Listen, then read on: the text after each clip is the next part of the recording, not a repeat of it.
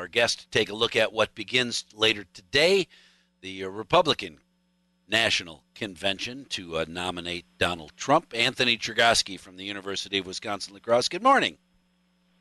Good morning, Mike. I do think that out of all of the predictions we can safely make, and there aren't many, but I do think we can safely predict that there will be hoopla this week. Hoopla. Well, yeah, because the president, if there isn't any planned, he'll make some somehow. He'll make some hoopla.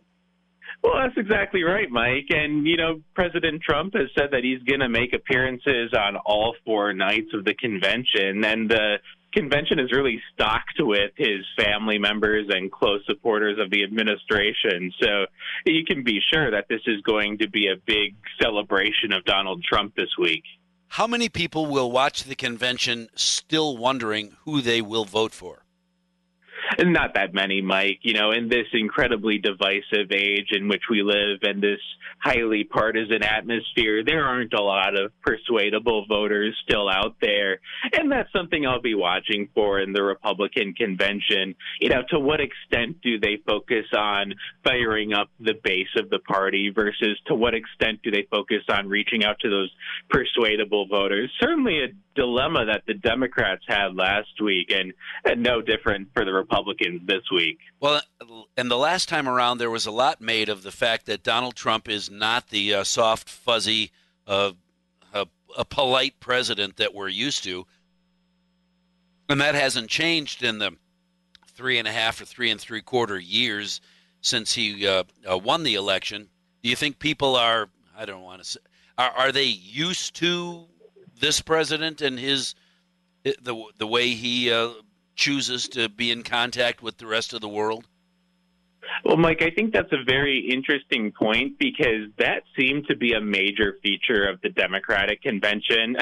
I mean, you didn't hear a lot about policy at all at the Democratic convention, but you heard a lot about the type of leader that they think Biden would be, and you heard a lot about his sort of personality and his character traits. And so, I mean, I think the Democrats are calculating that people are not used to the kind of leader Trump is, or at least are not comfortable with that, and think that they can draw a favorable contrast between him and Biden, because that really did dominate the convention. You know, I was thinking about it, Mike, and I think there were kind of two themes of the Democratic convention. The first was, isn't Joe Biden a nice man?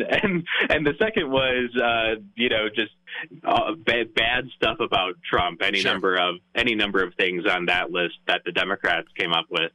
Well, and of course, it's interesting to me if you ask somebody who doesn't like Joe Biden to write a paragraph on how wonderful Joe Biden is and vice versa, it would be interesting to me to see what it is that people point out about each. Joe Biden is he's a nice guy. He's a grandpa. Everybody likes him except for some women who are uncomfortable around him because he likes to smell their hair. And Donald Trump is, he's rude and you never know what he's going to say. He just goes off sometimes. And so I wonder if there will be people voting for, I'm voting for the nice guy because the other guy is just a jerk. Or I'm voting for the jerk because who cares whether the Chinese like us or not? They got to follow the rules. And happy, smiley president isn't going to get that job done. Like, yeah, I think that's a good point that you make about kind of the gut level reactions that people have about the personalities of the candidates. You know, and I saw people moaning and groaning last week about the lack of policy at the Democratic convention. Like, but the fact is that the average voter is not particularly interested in the details of public policy. And, Mike, at the end of the day, these are just fancy infomercials for the political parties. They're just selling a product here, basically. Absolutely. And I think their calculation was that, you know, we'll just forget the policy. I mean, the Democrats have lots of internal policy divisions that I think they were eager to avoid during their convention and instead just focus on what unites the party, which, like I said, is voting against Trump and that isn't Joe Biden a nice man kind of theme. Is that enough to carry the day? Vote for us because Joe's a nice guy. Don't vote for them because he's a jerk. Is that enough to sway voters?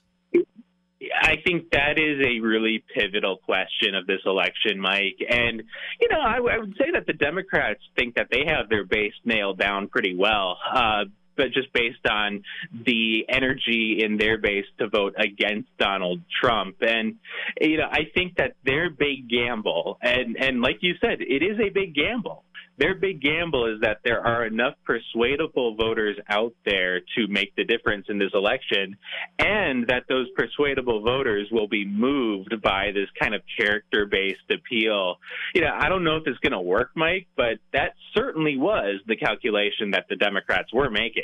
One of the mistakes that Hillary Clinton made was to demonstrate against potential voters for Donald Trump.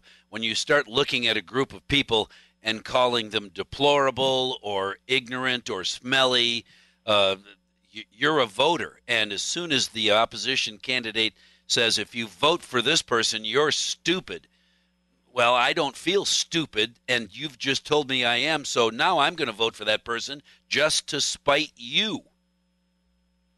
Mike, isn't it funny how, I mean, if you blinked last week, you missed the Clintons.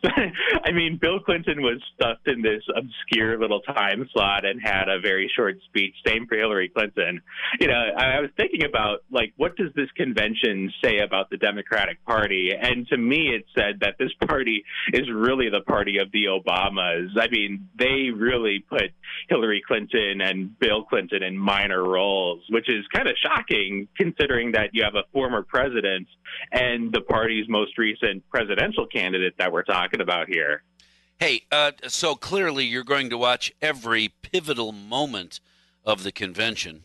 I would love to do this. Oh. I would love to talk with you about what we saw that we didn't expect. Hey, Anthony, did you see last night? Did you hear? Wow, what a surprise. What are you doing? What are you doing at 10 to 8 tomorrow morning? Let's do it, Mike. Let's do it. Anthony Chergosky from the University of Wisconsin-La Crosse, up early this morning. You can sleep in a little later tomorrow, and we'll do it all over again. The convention, day one, starts today.